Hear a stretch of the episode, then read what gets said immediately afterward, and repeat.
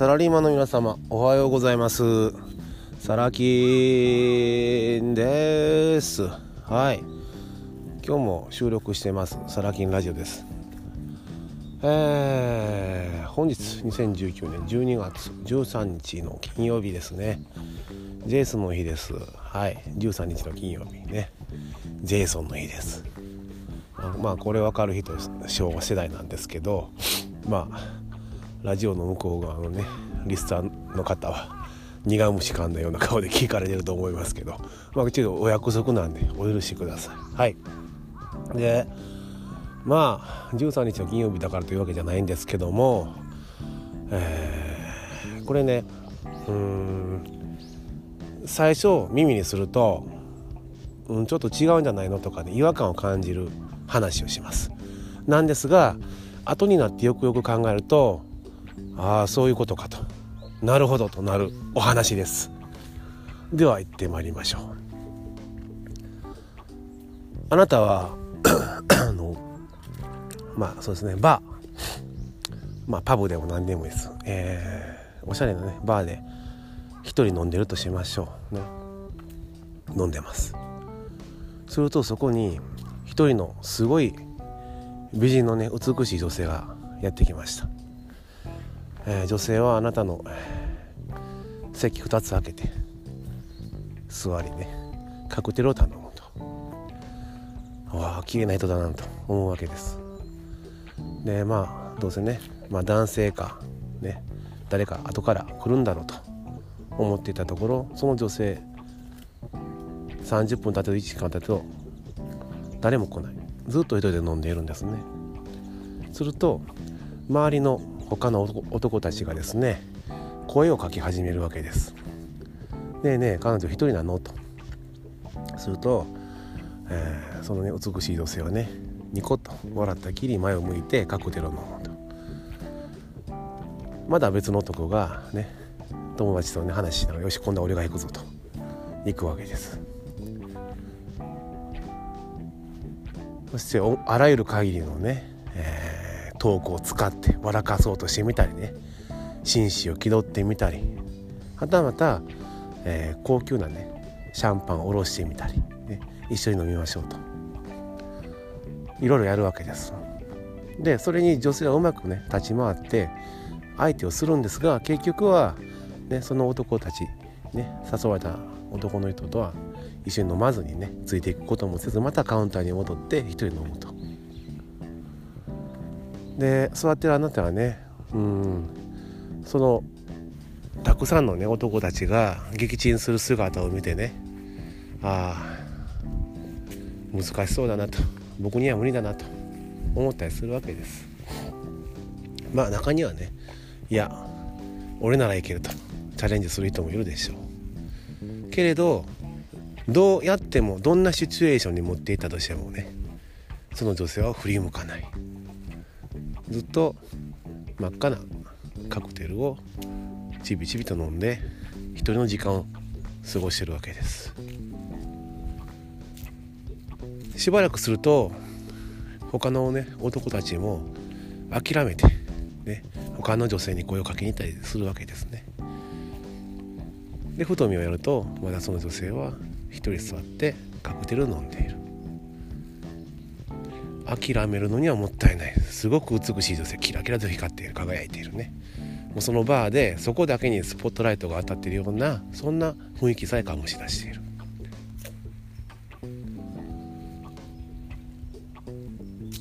するとしばらくするとね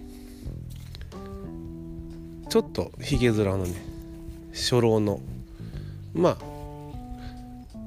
褒められたもんじゃないです。あんまりね小綺麗な感じでもない男が。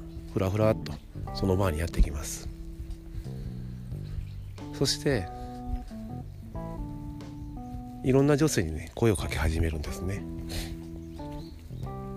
で当然そのね身なりとか風貌からかもしれませんけどその男性は女性にあしらわれてるわけですね。向こう行きなっていう感じでね。でその初老の男性がねあろうことか。全員が撃沈したね。そのね綺麗な女性のところにつかつかとやってくるわけです。で周りのとこは当然ね考えうるであろう結果を期待してニヤニヤと笑っているわけなんですね、うん、軽くあしらわれるどころか無視されるだろうという目でね見てるわけです。じゃあそのねひげ面のねちょっと小汚い格好した初老のね男性がねその美しい女性のねそばにつかつかと寄っていって耳元にこそこそと何かを話したんですね。するとどうなったと思いますか？その美しい女性ニコッと笑ってカクテルを置いてその男性と店を出て行ったわけです。一瞬の出来事でした。周りのね撃沈した男たちはポカーンとするわけですね何が起こったんだと。もしかしたらあれは父親じゃないか。いやいやそんなわけないだろうと。それにしては年が離れて過ぎてるんじゃないかとか。ね。もともと知り合いだったんじゃないか。待ち合わせしてたんじゃないか。いやいやそれにしてもそんな素振りはなかったぞと。完全に初対面の感じだったぞと。でいろんな憶測が飛ぶわけです。そしてどう考えても答えが出ない。もやもやとした気持ちで男たちは飲み続けそして朝を迎え店を出て行ったと。いう話なんです。なんかモヤモヤとしません気持ち悪くないですか？理由知りたくないですか？その女性がなぜそのひげ面のね小汚い格好した初老の男性についていったのか。その理由知りたくないですか。この理由を聞いた時に私が最初言った「うんそれ違うんじゃないの?」とかなんかちょっとこじつけじゃないのとかね思っちゃうわけなんですよ。うん、けど後になって時間たちたついると思います。後になってそう考えているらそうなのかなと。じわじわじわじわと。理解されることと思います。実はそのね小汚い城の男性っていうのはその女性にねボソボソ耳元で支えた言葉っていうのがあってで当然ねその別にプロのナンパ師でも何でもないわけなんですよ。はい。その女性をナンパしようとして来たわけじゃないんですね。種明かしです。何か。実はその小汚い初老の男性は薬の売人なんですね。薬です。ね最近というかね今タイムリーな話題ですよね。芸能人のね薬物汚染という形でね、うん、なんとかエリカさんとかね今ねあのニュースでよくやってますが。まあもっといるでしょうけどね、えーえー、そのね美しい女性。実は薬物中毒者だったんです。バーに一人で飲みに来る。実はその取引薬薬の売買が行われるであろう場所。人が集まる場所お酒が飲めるところね。そういった場所。にそういったきっかけがないか。探し求めていろんなお店を渡り歩いてる女性だったんですね。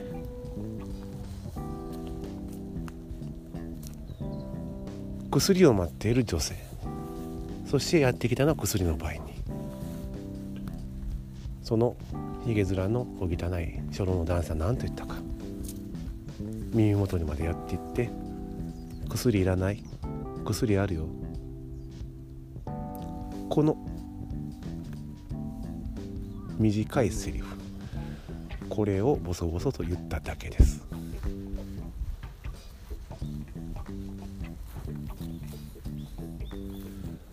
さあ振り返ってみましょうかね。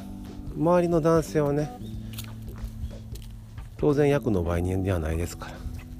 目的はナンパですからね。何を最初に言ったかね彼女一人なのとか。僕たちと一緒に飲もうよとか。実は私こういうもので社長やってるんだよねとか。今日はいいことがあったらシャンパンを下ろすよとか。手を変え品を変え女性にアプローチをしていって気を引こうとしたわけです。でも結果その女性は振り向かなかった。なぜか女性の目的は薬が欲しい。その薬を持っている人は誰か。それを探していたわけなんです。だからどんなアプローチをしても無駄だった。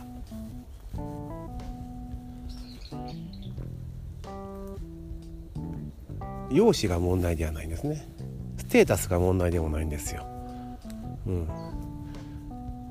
なので結果的にその薬の売人だった小汚い初老の男性これが別にモデル級のね綺麗な美男子だったとかそういったことは関係ないわけです。誰でもよかったわけです。ただ単に薬の売人であって薬を持っている。それだけがその彼女が振り向く条件だったわけです。さてこの話。ビジネスや普段の生活でどう使うことができるでしょうか。